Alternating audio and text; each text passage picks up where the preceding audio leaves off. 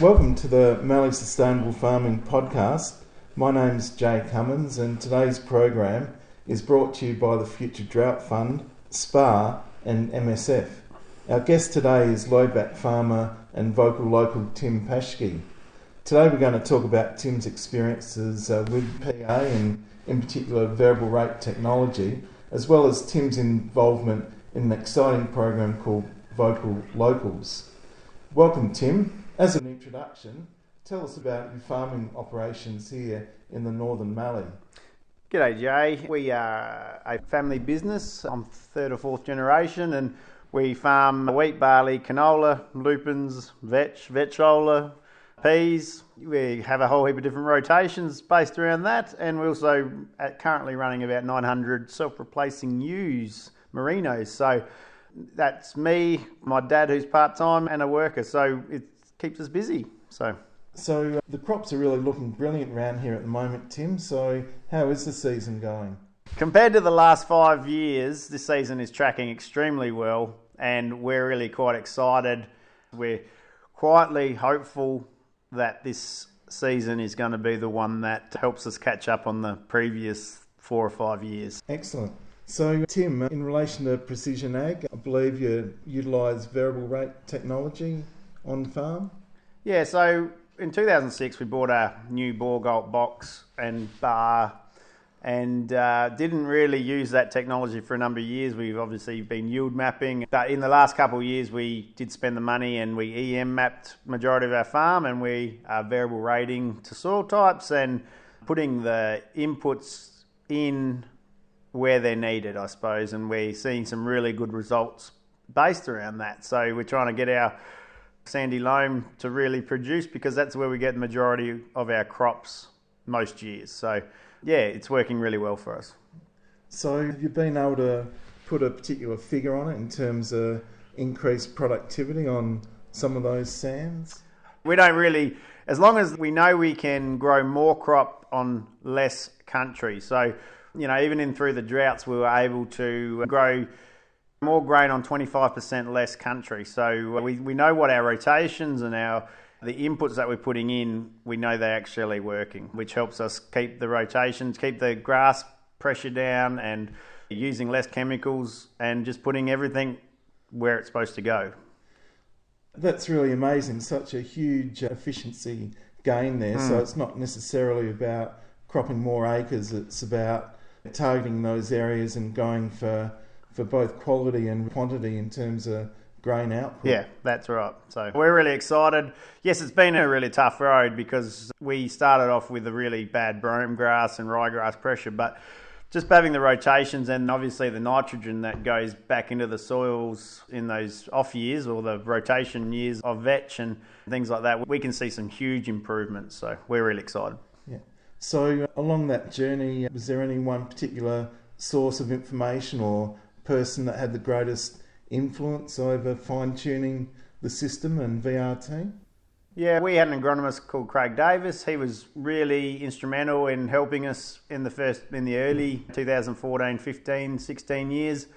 The other thing that uh, was really instrumental was MSF and Michael Moodie up at the Mildura site, and they also did three years project down here and just to be able to see that the rotations actually can work in our own soil types is really important because we are 10 inch rainfall and, that's and a good year, having projects that are in your own area is just so instrumental in changing farmers' perspective on how things can work in an area. As you said, being able to see this work happening in your own backyard, it's really part of that process of being convinced about the technology and giving it a decent crack as well. That's right. Yep. So, Tim, rumour has it you've been involved in this uh, locals uh, program. So, what, what's the vocal locals all about? So, um, it's actually not a rumour, Jay. I am involved, and uh, yeah, it's we were we were targeted, I, I suppose, for the fact that we have quite a large community focus, I suppose, as farmers. So the Vocal Locals campaign is about normal people talking about their how they invest their time in focusing on their own mental health and trying to normalise the conversations based around mental health and not not the stigma of I guess my oh my dad's generation of not talking about how they're feeling, I suppose, and I guess that's just about just being open and honest and saying we're not perfect at what we do, and uh, the fact of it is, there's probably somebody else going through exactly the same thought process as you, and it's just about opening those conversations up. It's really important to, to share those experiences and ideas, and I think as farmers, quite often you strive for perfection, and after seeding, if there's a few wide gaps in the paddock, you think, oh, I've really mucked it up here, but I think the point is it's okay to, to make mistakes and learn from those as well as farmers. Yeah, and I guess that's the reality. You know, we're not professionals. We're we're just our normal farmer, but at the same time, I guess we've been targeted for the fact that we are open to talk about mental health, and I guess we're using Facebook as a bit of a media to uh, to post some of our weekly struggles and how we might be able to uh, do something a little bit better, and that's been really well accepted. We're also doing a heap of modules, well, there's five modules on the website called iFarmWell, and they're open to anybody to be involved in. So iFarmWell is a website, and it's it's linked with five modules that you can do in your own time. It's been really good for me. So every module has a different component that we actually go through, and it's about learning about yourself and how you can actually work uh, with your mental health and how to do it better, I suppose. How just different ways that we can combat our, how our thoughts are and what we can do differently in our daily lives. And that's been really exciting. I'm up to module four, so I've nearly completed the modules, and it's just been a really great learning experience. Like uh, Sam Henschke said the other day, it could be I truck well or I uh, or I plumb well. It, it, it's not based specifically about farmers, but it is it uh, it just gives you really great guidelines of how you can help with your mental health. It's probably a great point in that the iFarmWell is really open to anyone who wants to learn more about how to better manage their mental health. I suppose there's quite a bit there about communication and sharing your, your thoughts and emotions as well. Yeah, it's just like I said originally, it's just about having open and honest conversations.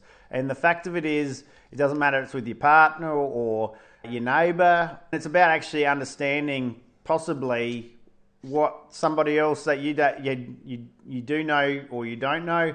You might be able to pick up on some of their triggers based around how they're feeling at the time. You know, a lot of people say, "How you doing?" and you just say, "I'm okay." But sometimes, you know, are you really okay? And I suppose that's really um, you can actually say if they how you doing, and you can say actually I'm really struggling at this, and that's just having that own honest and open conversation based around it.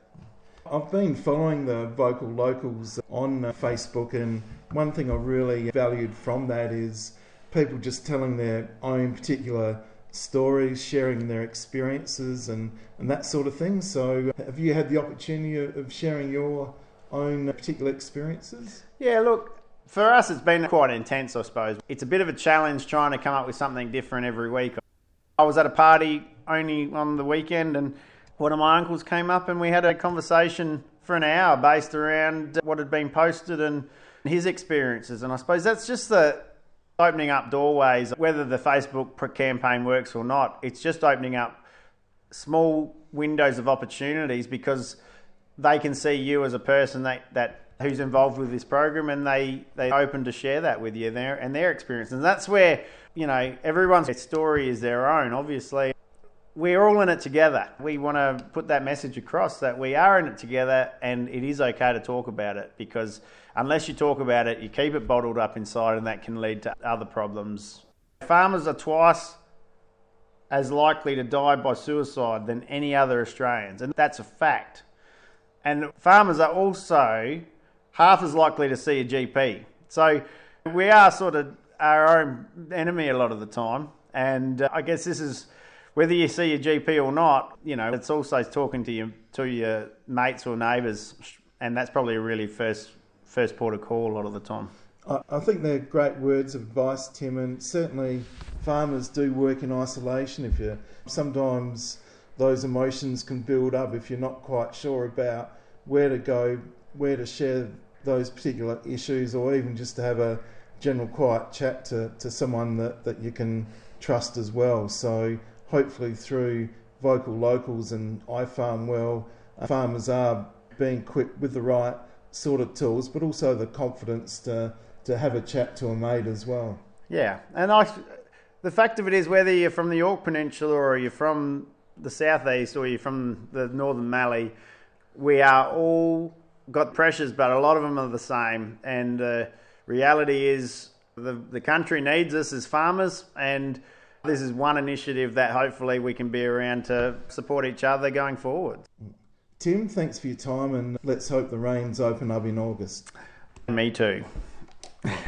Thanks for joining us. If you want to hear more, like and subscribe to the MSF Farm Talk podcast. Catch you later.